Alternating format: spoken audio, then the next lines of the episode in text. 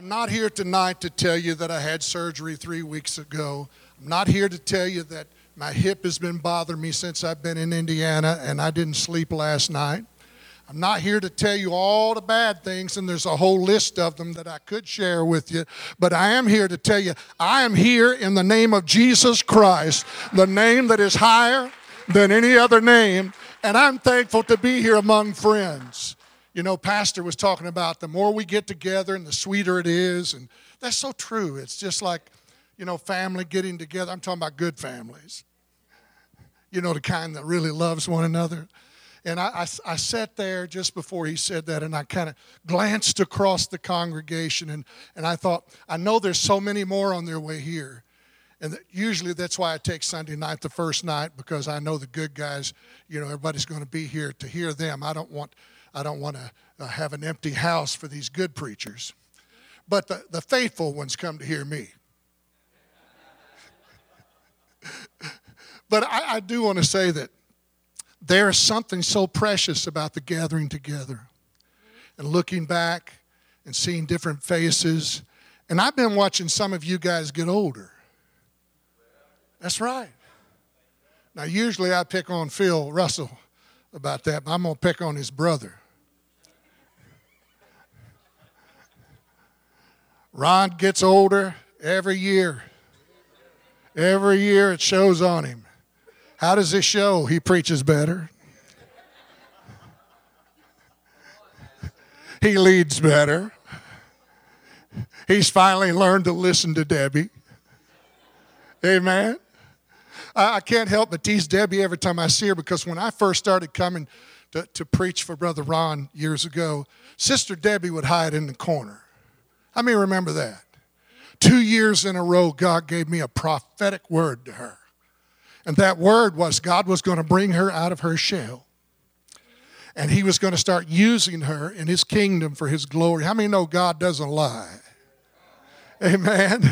I tell you, we can hide behind the word shy when God really wants to lift us high.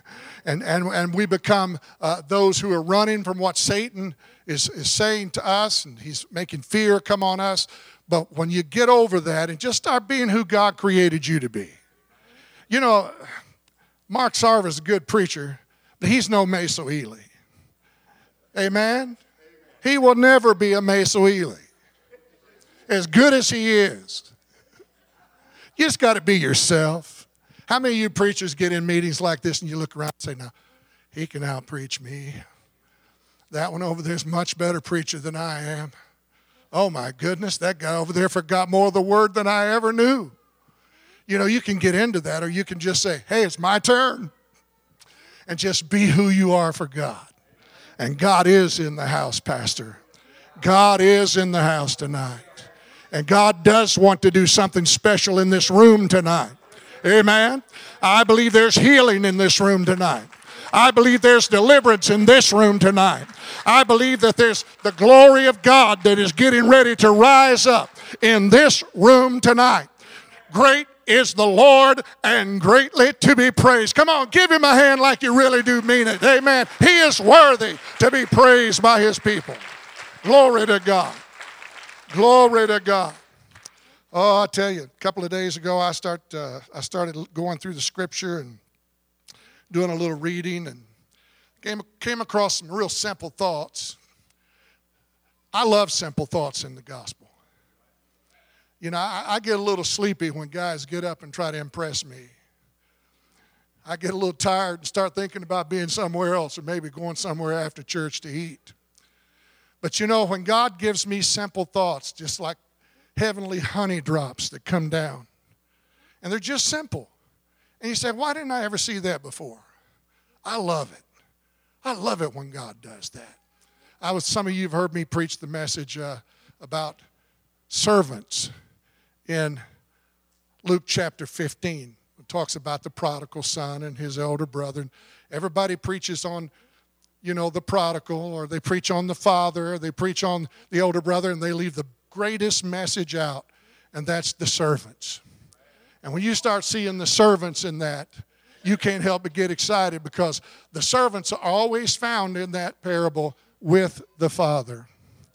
I'm glad I'm with the Father tonight. you know, when, when he saw the son afar off, he looked and saw his son coming back. It said the servants were with him. So that means they not only were with him, they saw what he saw.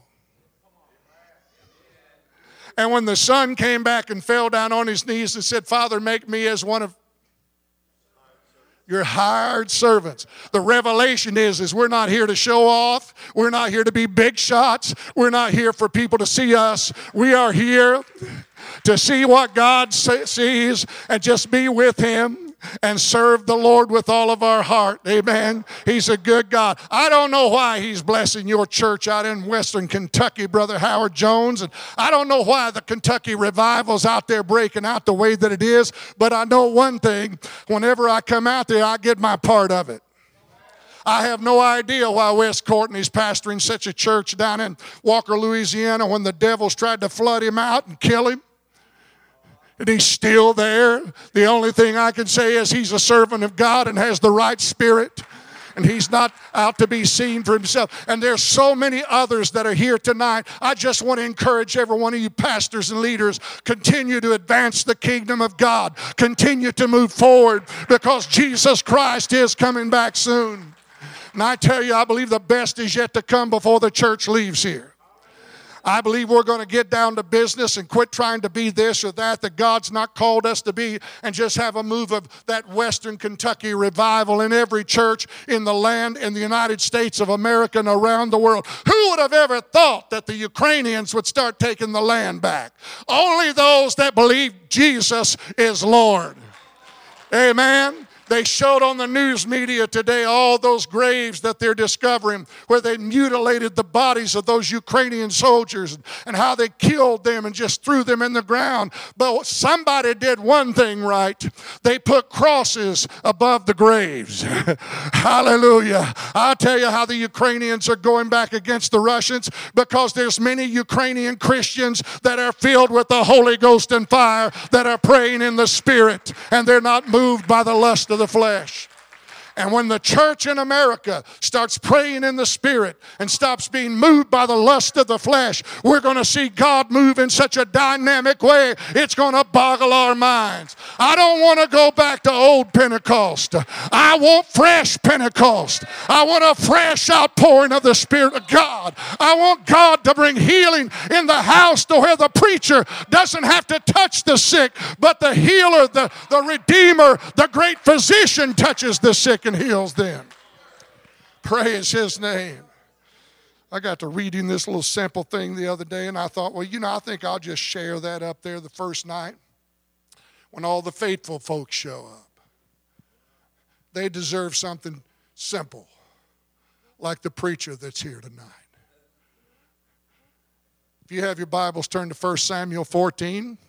1 Samuel 14, while you're turning, I want to say I'm so blessed and honored to have my wife with me this week. I mean that.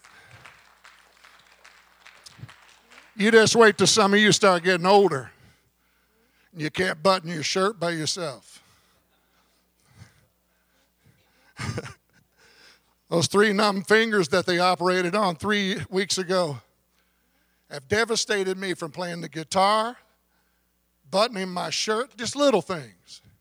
But my helpmate was there that God gave me. I honor her tonight. I am so thankful for her. God is so good to me.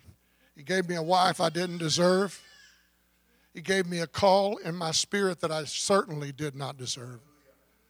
But as I look back tonight, once again, before I preach this message, He gave me people that I truly love with all of my heart. And I don't deserve any of you as being my friends and my brothers and sisters, but I'm sure thankful you are. I mean that we've been working together. Many of our churches and ministers have been working together to help the flood victims down there in southeast Kentucky. A lot's already been said and done. But one of the greatest blessings that I've had is when I found out that Pastor Ron had a picture of Brother Wes Courtney covered with flour where he fried chicken from early morning to late in the evening. all day fried chicken. Now all he needs is a white beard and a little white mustache. Stop by Corbin, Kentucky, and rub up against that building where he started his first restaurant. Isn't God good when we work together? You know, it's amazing what can be done when one person doesn't want to take all the credit. When we all work together and just do it for the glory of God. And we've been honored as a fellowship to take a little part in that. Many other fellowships and workers and churches have been out there. And we thank God for all of them. His, his people are awesome. I want to talk tonight just a little bit out of this chapter. And usually I'm one of these text guys because I don't like to read a lot. Because for some reason or another, my glasses are hard to keep clean. My wife will say, How do you see out of those things? They're filthy. Give me your glasses. Let me clean them. I said, Well, how can I tell if it's filthy? Because I can't see. So I usually don't read a lot of scripture, but I want to read a few verses tonight, beginning with verse 1 in 1 Samuel 14. Now it came to pass upon a day. How many's all had themselves a day? That Jonathan the son of Saul said unto the young man that bare his armor, Come, let us go over to the Philistines, their garrison. That is on the other side. But he told not his father. And Saul tarried in the uttermost part of Gibeah under a pomegranate tree, which is in Migron. And the people that were with him were about 600 men. Say 600. And Elihan, the son, Atha, Ichabod's brother, the son of Phinehas, the son of Eli, the Lord's priest in Shiloh, wearing an ephod. And the people knew not that Jonathan was gone. He didn't tell his father. The people didn't know that Jonathan had left. Verse 4 Between the passages by which Jonathan sought to go over to the Philistine garrison, there was a sharp rock on one side and a sharp rock on the other side and the name of the one was Bozez, and the name of the other was Shenah. The forefront of the one was situated northward over against Mishmash, and the other southward over against Gibeah. And Jonathan said to the young man that bare his armor, Come, let us go over into the garrison of these uncircumcised. It may be Say that with me.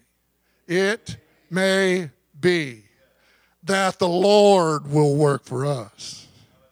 that there's no restraint to the Lord to save by many or few.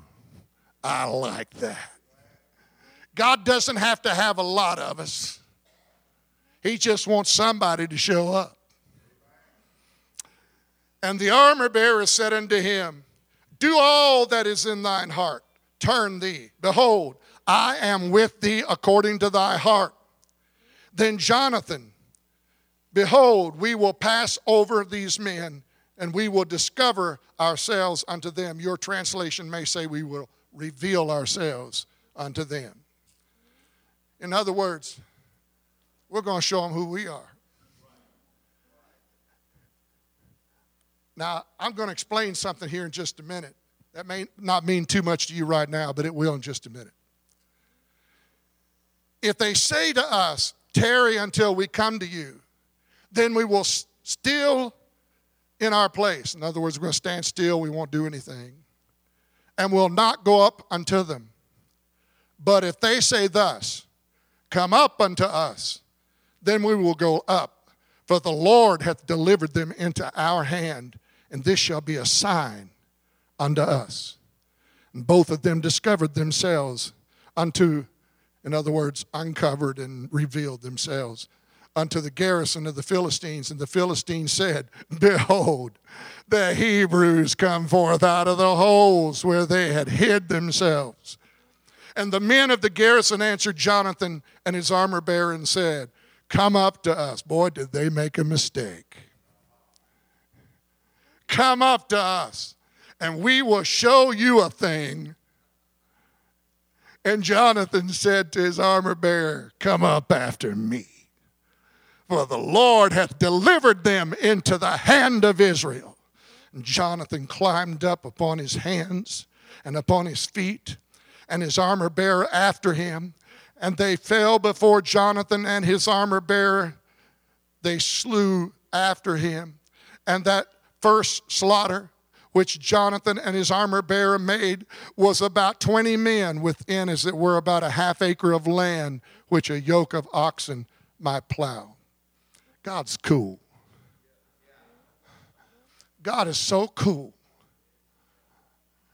Here these guys are. They're just waiting to see what God's going to do. And I like, I like it when we, we're smart enough and we have enough faith generated in our spirits that we'll try God. And can I just say right now that it may be before this service is over with that some of your lives can be changed. It may be before this week ends that there be healing in your house like never before, and your children and your grandchildren come running to the altars of the living God. Can I say that it may be that those enemies, they're waiting on the ridge for you to come up? It may be that you're getting ready to go forth in the name of the same God and defeat the enemies that stand before you. Somebody say it may be. Now, here's, here's what really got me when I started reading about this. I looked at those scriptures, and I'm an old soldier. I'm not just an old soldier, I'm a combat soldier. There's a difference. Combat soldiers have been in the fight, in the real war. Uh, they're not somewhere in a house eating and getting fat while somebody else is out there fighting the war. Combat soldiers are face to face with the enemy. And being a, a former combat soldier, a veteran of the United States Army of this nation, a Vietnam veteran, I can stand here tonight and tell you that the most stupid game plan as far as man's ideas in war were put on that day. I've never seen or read anything else about somebody that's done something that seemingly in the minds or the natural mind of man seemingly is ignorant. But how many know that God, his mind is far greater than our natural mind? And so when I look at this game plan and I, see that it's one of the worst plans in the history of mankind as far as war knowledge to man. They were going into this battle. If you're taking notes, number one, they were undermanned. They didn't have enough assistance or help from others. How many pastors do we have here and preachers? Wave at me. You ever feel like you're undermanned? You may have a big church, but you still feel like you're undermanned. Years ago, Sister Ely and I had the privilege of being in a little preacher down in San Antonio, Texas, in his house. And uh, we were invited in for dinner with some other preachers. His name's John Hagee, and we got to talking about how big his church was. At that time, he had 10,000 members. It's bigger now. But when we were there talking to John Hagee, one of the brothers said, How many people do you have that are faithful in your church to, to run such a huge congregation? He said, In my congregation, he said, We've got 300 people and we only have about 25 that does everything. And John Hagee looked at him and said, Hold on to those 25. He said, Because we've got 10,000 and we've only got about 25 that do everything too. Do you hear what I'm saying? You don't have to be, uh, you know, populated like man thinks that you need to be populated. It's not how many people are standing with you, it's who is your God and is He standing with you. It may be that you found Him today to be a faithful God in your situation, and you're not worried about being undermanned. You might be thinking, Pastor, well, uh, my church would grow if I had more people to assist. No, it wouldn't. Your church is only going to grow when God gets on the scene. The Lord, according to the book of Acts, adds to the church daily. Who does He add it to? Faithful preachers and leaders, not those that sit around and moan and groan and say, We need more singers, we need more musicians, I don't have enough help, we're undermanned. I want to tell you something, quit saying that. It may be that God's waiting for you to shut up saying that that He can get in your spirit that you're going to stand up and say, It may be that God gives us victory today over this situation. Here goes Jonathan and his armor bearer. And I see this, I can't help but get excited about it because they're going up against a garrison of the Philistine. Now, how many is a garrison? You can look in different history books, it's going to give you different numbers, but I can tell you this the garrison that they were going up against, according to the scripture, it said that they had 30,000 chariots, 6,000 horsemen, soldiers as the sand of the sea. You know, we brag about David all the time, and we should, how he killed Goliath. But when I started really seeing this for what it is, I thought there was a greater faith that day in the heart of Jonathan than that was ever in the heart of David to face one giant. They were facing a multitude of soldiers like the sands of the sea with all those chariots. How many know those chariots were not just buggies to ride in the back of? They had swords that were built into the, to the wheels themselves that when they rushed through an army, it would cut them and kill them and d- destroy them. But they were not afraid because it may be, he said. It may be that the Lord will go with us and the Lord will give us a victory. So here he goes. Man, I'm so excited when I think about Jonathan. Here he goes. The only guy that goes with him is his armor bearer. Now, how many know what an armor bearer is for? It doesn't take a lot of education to figure that out. He is there to carry his armor. He is not a trained soldier. Armor bearers were not trained soldiers. They were trained to keep all the weaponry sharpened and ready for battle and to carry them to assist the soldier whose armor they bear. Now, keeping that in mind, here, here goes this guy, Jonathan. He's facing this garrison. And, and they're, they're, they're going up, showing themselves. Why are they going by themselves? Why didn't Jonathan tell his father before he left? Why didn't he talk to the priest and all the other leaders, as is said there in the scriptures we read? Why didn't he do that? It was because he knew already that they were unconcerned. They were unconcerned, or they would not have been like Saul sitting under the tree, an hour's journey away from where the battle should take place. Folks, I want to tell you something. You may pastor a church filled with unconcerned people. That still does not give you, as a leader or a pastor, a right to sit around and blame what's not going to happen in victory in your church because you're sitting back. That's, that's why. It, it has nothing to do with those people that are unconcerned in your chairs and pulpits. It has everything to do that you get in your spirit standing up and say, It may be this Sunday. We're going to have an outpouring of Holy Ghost. Who would have dreamed a few years ago that Mark Sarver's church, uh, seemingly uh, every Sunday after, I watch him a little bit when I'm on the road. He can preach a little bit and he gets up and makes an altar call, and is filled with sinners and backsliders coming to God. Why is that happening? I want to tell you, it's certainly not happening because many people are unconcerned. It's happening because the leadership in that church, they meet and believe that if we structure this church in decency and order instead of just throwing our programs together, letting the, oh, I'm about to preach now, y'all better look out little Pentecost is rising up in me. Letting the children run all over the place because it's Joe Blow's children. He's one of the elders in the church and not bringing decency and order in the house of the church. And I could mention a lot of other areas because it's a family church. And well, the Lord will let it grow if He wants to. No, He won't either. He's not going to bless a mess. But He will take your mess and turn it into His message if you'll get up someday and say, It may be God's getting ready to set this house in order. Amen. And so they went under man. They went with uh, uh, knowing that other people were unconcerned. And they were just sitting back, not ready to battle. And here they are facing the enemy. Saul was about an hour away, sitting, as I said, under the tree with 600 soldiers with him. And instead of standing on the promises, Saul was sitting in the premises. And we have a lot of leaders that way in our churches today. They're not really standing on the promises of God, though they preach them and hope the people will stand on the promises. But I blame the men and the women in the pulpit that are just sitting in the premises waiting to get your check and not standing up and saying, Thus saith the Lord.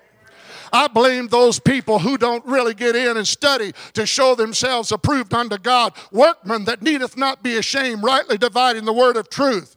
Why? That the man or the woman of God might be thoroughly furnished unto all good works. What's that a picture of? It's a fulfillment of the tabernacle in the Old Testament. When the furniture was set in order, the glory would rise up. Are you hearing what I'm saying? Pastors, leaders, set order in the house of God, and the glory will rise up. And when it does, people will become concerned. Look at somebody next to you and say, He's just getting started. He's got a lot more points to just relax.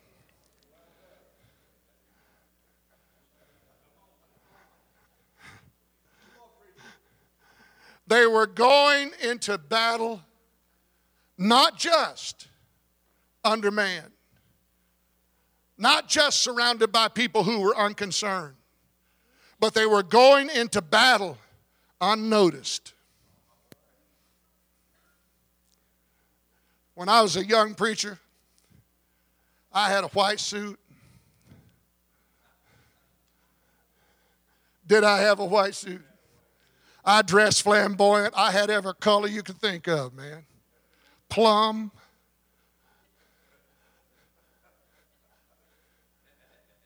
One time I wore patch boots. How many knows what those are? Multicolored boots. I was cool. See, I thought I was called to impress instead of influence. I stand up here today hoping my belt keeps my pants up.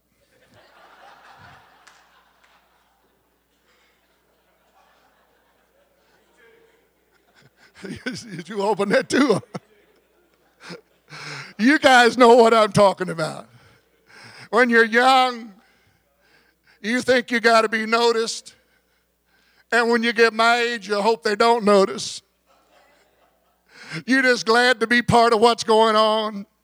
See, I know, I'm, I, don't, I don't doubt it one bit. I'm not finished in the ministry. But I'm getting close if Jesus doesn't return and I'm not so silly that I'm not making preparation for somebody to step into my place. And I'm not so silly that I'm going to do like some people, just leave it high and dry so when I'm gone, they'll miss me. No, they won't. They'll forget about you. Your legacy's gone when you are. But when you set it up for somebody else to come in, don't just set it up for somebody as good as you are, set it up for somebody that's better than you are. who can come in and take that thing not just where you brought it to, but take it to a higher ground. Somebody that you're not afraid for them to come in because they can preach circles around you, but somebody that's more anointing, got a deeper word, uh, and they are moving forward, and the devil hates their guts. Get people like that to come in because those kind of people are honoring people. They honor God's word, therefore, they honor those that have gone on before them. Can I just make some honor in this house? Um, I tell you, Dad Russell, he did a work in this area, man. He brought up not only some people out of sin into the kingdom of God, he raised up a family full of preachers and teachers and women of God. I'm telling you, it wasn't because just Ron got up one day that this church is here, but he came came in behind his dad and others that were surrounding him, and he didn't get up and try to tear them down and destroy them. But Ron has honored his father, he's honored the rest of his family, he honors men and women of God in this city. He wants to work with them. Why? Because he's wise enough in the spirit to know it's not about him being noticed, it's about him following God. And I thank God for people like that. And I believe Barnabas Ministries International will grow to a place with greater leadership than I've ever given it. And I believe that it will be a leadership that will take the, the preachers and the teachers into areas in the kingdom that they never dreamed that God even had exist. I believe what's coming is going to be greater than what happened during the turn of the 18th and 19th century. I believe it's going to be more than a pouring out of the Spirit. I believe that God's going to begin to bring fire down in the house. One of my teachers in Bible college years ago in Detroit, he was preaching in church one night about the fire of God, and all of a sudden, firemen come running into to the house. This is a true story. This is documented in the assemblies of God. And here they were, downtown Dearborn, at that time was the wealthy area. The Assembly of God Church. They come running in their sirens, bringing hose into the house. They were getting ladders off the trucks. When they came in, they said, Get out, get out. The pastor said, What for? He said, The church is on fire. Well, the pastor was just preaching. God's getting ready to bring the fire down. And when He does, it's going to draw people to this house. They inspected that church, they climbed all over that church, and they could not find one flame. But the whole neighborhood saw fire all over that church. Are you hearing what I'm saying? I'm saying that we're not talking about a, a pretend God. We're not talking about a God that just blessed David or Jonathan in the Old Testament. We're talking about a God that still blesses his people who will get up someday and say, It may be today's the day the fire's going to come down. Hallelujah. Going into the battle on notice. His father didn't know he was gone. The people didn't know he was gone. He didn't have any cheerleaders. He didn't have any encouragement through emails. He had no gift baskets waiting on him. But they were completely alone and unnoticed. They were going facing death on an unlevel field of battle. Now, that's, that's what I want to stop a minute and explain to you. If you want to win a battle, there are two things that you must do you must get to a higher position than your enemy. It is much easier to fight somebody that's trying to climb up to you. Do you hear what I'm saying? And you also have to understand that you don't just get on higher ground, but you face the enemy on a level field. Do you hear what I'm saying? At my age, it's hard just to go up the hill. There's no way I could be fighting the Philistines. But I tell you this it may be that if the Holy Ghost got hold of me and one of y'all would hand me a sword, I might trip enough around there to stab a few of them. Do you hear what I'm saying? Don't give up. Don't give up. Don't wait for somebody to put your name on the news and say, Brother so and so no, Reverend, that's what they like to use that word. Reverend so and so down at such and such church here in town is getting ready to build a new fellowship hall. You know, they do that kind of thing every now and then on the news. You know, what they're really doing is making fun of the church. That's not the kind of news that people need to hear about the church. They need to hear the fire department was called. they ran through that church looking everywhere but they found out the only fire that was in there was the same fire that came down in the upper room on the day of Pentecost. Can I tell you, Brother Fortunato, that pastored that church that I'm telling you about. He said they had the greatest soul winning revival they'd ever had in the history of that Assembly of God church after that happened. And all it took was people to see fire that was not really there. Think about it fire that was not really there. People come out because they heard about it during the Brownsville revival. Uh, I, and most of you have been down there probably at least once if you got any age on you at all. I, I had the liberty to preach there twice during the revival. And the thing that I noticed about that revival wasn't that they were having a greater move of God than we were in my church in Kentucky, where I pastored at the time. But what it was is the people came with great expectation. They came with a heart, it may be my night. This may be my night. And they would stand in line talking about what may happen when they got in the house. They had great expectancy. I want to tell you something. I didn't have that when I came to your Western Kentucky revival. I came out there as a spy. I came to check you out. I wanted to know if we should be part of that promised land. And when I got there, the giants were no longer there because you already had them slayed. And when I got there, there was such a real move of the Spirit in the opening song of the worship that I looked at the pastor that I brought with me and I said, This is revival. And as the service went on, I just felt so sorry for others who had not been there because it was a real revival. I'm not saying we have to chase revivals like Brownsville or like Western Kentucky, but it'll do something to your spirit if you get around it a little bit. How do you know that, Brother Ely? Because I read in here to where when he went up and raised himself up and exposed himself to the enemy. I want to tell you, you got to be a bold dude to stand up like that and face a garrison of people by yourself, and ain't nobody with you but a guy holding your sword and shield and, and, and a spear in a bag. I tell you, and when he did that and he went forward, according to the scripture, what he did and God did through him that day, got on that armor bearer. And he, he grabbed a sword and started killing them too.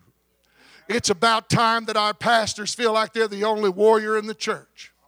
It's about time that our leaders stop feeling that the, without them it ain't going to happen. Because when God really does move through people with faith, I'm going to tell you what's going to happen. Other people will see you slewing the enemy in the name of the Lord, and it may be that they'll grab a sword and get right by your side and start killing them too. I'm telling you, I believe there's something coming to where no man or no woman individually is going to get any glory to themselves, but all the glory that's given in the church and the days to come when God pours it out is going to be given to God because He's the Lord of glory. And the gates of glory are getting ready to open up for those who will open themselves up to not be one who has to be noticed. Oh, God, forgive us trying to wear white suits and plum suits and impress one another. I was looking in my closet before I packed clothes to come up here, and I don't want anybody to feel sorry for me because I'm blessed more than I deserve. But I looked in there, here's a whole closet full of suits. And I guess the last one I bought was about seven years ago. Most of them are, you know, 20, 25 years old. I find if you keep suits and ties long enough, they'll come back in style.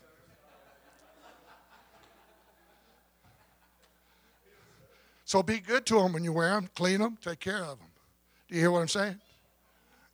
And, and I looked in that closet and I saw all of those suits and I thought, as soon as I get enough suits to go around for the ministry and not have to be afraid that I have enough suits to go preach a week's revival, as soon as I do that, all these cats start wearing blue jeans and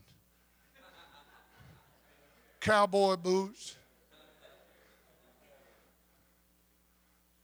And I'm thinking to myself, the biggest reason, I had to, you know, you got to be honest with yourself. Why is it that I don't like that? Well, my number one thing was I feel like you got to give your best to God. But you see, sometimes cowboy boots cost more than my dress shoes. I saw some cowboy boots the other day were $4,500. $4,500 cowboy boots. I'd be afraid to put those on and wear them. Somebody steal my feet. Do you hear what I'm saying? I'd be afraid. But what I've learned is this give your best to God, whatever it is. Right now, mine's a bunch of old suits. If yours is new jeans and cowboy boots, go for it. But don't say I'm out of style just because I don't have that. I mean, I still got old suits, and I'm looking good for an old man. of course, I can't see that good now, so. Look at somebody next to you and say, He only has a couple of more points. You can relax. Don't face the enemy on unlevel ground. Unlevel ground is very dangerous. You trip too easily. Face the enemy on level ground. Where is the level ground that we should face the enemy? It's at the foot of the cross. When we get to the foot of the cross, every enemy in the world and from hell itself can show up. And they're not going to win because the victory's already been won for us. All we've got to do is honor the Lord at the foot of the cross. Now, here, in bringing this thing down, I got to say this. I need some armor bearers in the kingdom around some preachers that are so excited that those armor bearers become more than just armor bearers. I've heard people say, Well, the Lord called me to be an armor bearer. That's good. When are you going to become a warrior? Because a, a, good armor bearer can only hang around a real warrior for a while, but until he said, Give me one of those swords, like this armor bearer. You, you know, we went through a phase to where books were on armor bearers, and armor bearers are good. And then it got so some preachers thought if they're going to be successful, they had to have some younger guy carry their briefcase. I mean, it got sickening. All through the scripture, we're taught balance. Balance is in spiritual warfare in the church. What do you mean, Brother Ely? There's some that you have to do, but do it on level ground where God is there with you. And God will balance your situation in the midst of the battle. And everybody said, Amen. Now, going back to those two sharp rocks, and I want to mention this real quick. They had to go between two sharp rocks. How many remember reading about those? You know, I, I, I did, years ago, I preached on those and what they meant but I did more of an in depth study and got back to the root words of these things. And I found out that Bozez actually means rock. Boy, that's profound. And the other one, Seneh, it says it means a hard, thorny place. Here's where they were going before they even faced the enemy. They went through a rock and a hard place. How many rocks and hard places have you been through in your ministry, guys? Come on. How many rocks and hard places, come on, leaders, have you been through? But it seems like every time in my life, God let me go through a rock and a hard place. When I got on the other side of it, there was more there than a rock and a hard place. There was enemies everywhere. And all of a sudden, I'm thinking, God, I just went through a rock and a hard place. This is time for me to be blessed. This is time for me to have R and R, a little rest and recuperation. Come on, God, what's going on? And God said, No, I put you through that rock and hard place to make you ready to face a garrison of the enemy that they be brought down because it may be I won't bless you today. All right. I can tell you you're getting tired now. Preachers can only preach as long as the seat can endure. Amen. So Jonathan ruins his element of surprise. He reveals himself to the enemy. And I think it's time that we do that. I was preaching in a meeting one time and I got up and told this group of preachers, I said, What we need to do is to tell the devil he needs to fear us. He needs to be afraid of us. He doesn't have power over us. You wouldn't believe how many preachers I had come up to me afterwards and said, You better be careful what you say. I said, What? You better be careful what you say. Devil's powerful. I said, I read a book one time that said, Greater is he that is in me than he that is in the world. I read a book one time, said, No weapon formed against me shall prosper. I read a book one time that said, Faith cometh by hearing, and hearing by the word of God. So I'm just going to say the word of God if nobody else is saying it. I'm going to say it out of my own mouth so my ear can hear it back and get it back in me again and stir it afresh in me. And I'm going to say things like, I know a God that will say to me, if you'll just get up and reveal yourself to the enemy and not be afraid to face him, even though you've lost the element of surprise, even though you're unnoticed. Nobody knows what a Meso Ely is. That's kind of sounds like a new chicken in the barn. I'm here to tell you, I'm not out to get my name glorified, but I am out to get somebody's name glorified. His name is called Jesus Christ, the King of Kings, the Lord of Lords, the Savior, the Healer, the Redeemer, the Alpha, the Omega, the everything in between. There is no God like my God. Go ahead and give him a praise. He's worthy to be praised. Woo! And in closing, we may be outnumbered. We may be surrounded by unconcerned people. We may be having a ministry that's unnoticed. We may be playing on a field that's not a level field. We may face an enemy that looks far greater than we are. But it may be that the Lord will work for us. Would you stand?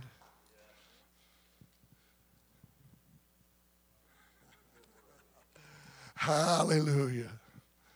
Hallelujah. Devil told me, said, You ain't going to be able to preach tonight. You hurt too bad. You don't feel good.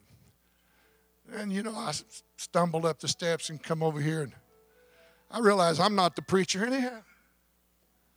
The Holy Ghost is the preacher. I can't even remember stuff, but He brings it back to my remembrance. His anointing destroys the yoke of bondage. And you know what? We have been so disappointed in some that have gone before us TV evangelists, prophets that have missed God, different preachers and teachers. And we can get to the place, if we're not careful, that we are afraid to obey the Spirit. But I am not afraid to obey the Spirit right now because there's a fresh faith stirring in my heart. I want to tell you, preachers, if you just get real, if you're one of those that said, I've done everything I know to do in the church, still not growing, it may be that if you just obey the Lord and step out by faith and come up here right now, that when you go home, you may be surprised what God does. Brother Jones, you didn't expect to happen that to happen out there, did you?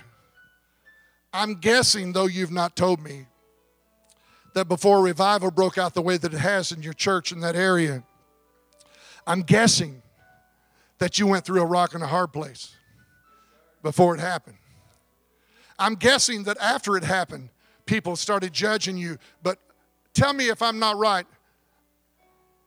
Are not the preachers and the churches coming together in this revival? Are not they all working together? Did God not put in your spirit to write a book? And what was that book titled? Unity Unleashed. If you've not read the book, get with him, tell him he needs to send you one. If you can't afford it, Tell him to put it on my tab. I'll pay for it. Is that all right? There's power in unity when it's unleashed and we start getting together. I want every preacher in the house to come up here and stand across the front here. Not going to keep you but a few more minutes here, but I believe it'd be sad if we left after God has challenged us to face the enemy and not do something about it. It's pretty good. Come on up. Come on up. Stand up front. Come on.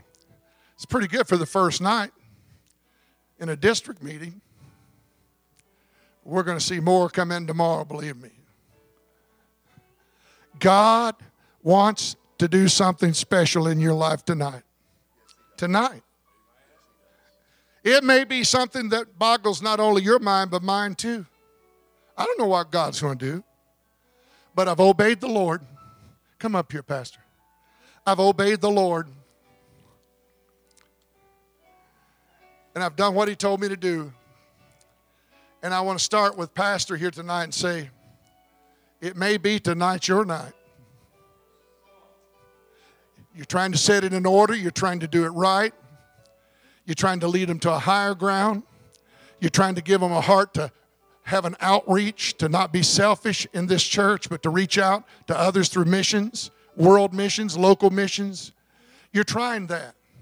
But it may be that even though all of that has not yet brought a great influx like your heart wants, it may be, though, that God's getting ready because you were willing to uncover yourself and step out by faith it may be that God's getting ready to bring the harvest in. How many believe that? Put your hand toward this pastor right now in the name of Jesus, the name that has power and authority over all things and all beings. In the name of Jesus, we pray for our brother in this church who has just so beautifully opened up their doors to us to come in here and have liberty and freedom in the Holy Ghost and the Word of God, who have been those who have fed us and worked hard, prepared with hospitality for us to be here. Now, Lord, we pray that right now, Lord, that it may be at the night that you begin to speak to people not only in this city but the surrounding area, drawing them by the power of your presence into this house. That growth come to the place that they can do even more. But even above that, that people be saved from the gates of hell, that the gates of hell shall not prevail over the lost in this area, but they come back in through this house, God, and this ministry. Let this ministry be blessed abundantly. And every preacher said, Amen, amen, amen. I want every one of you preachers to turn around, get together in two or three. I want you to begin to pray for one another, your churches, and, and, and your situations that you're going through. Hallelujah. What would you pray for Brother Art over here? Would you guys turn around pray for Brother Art?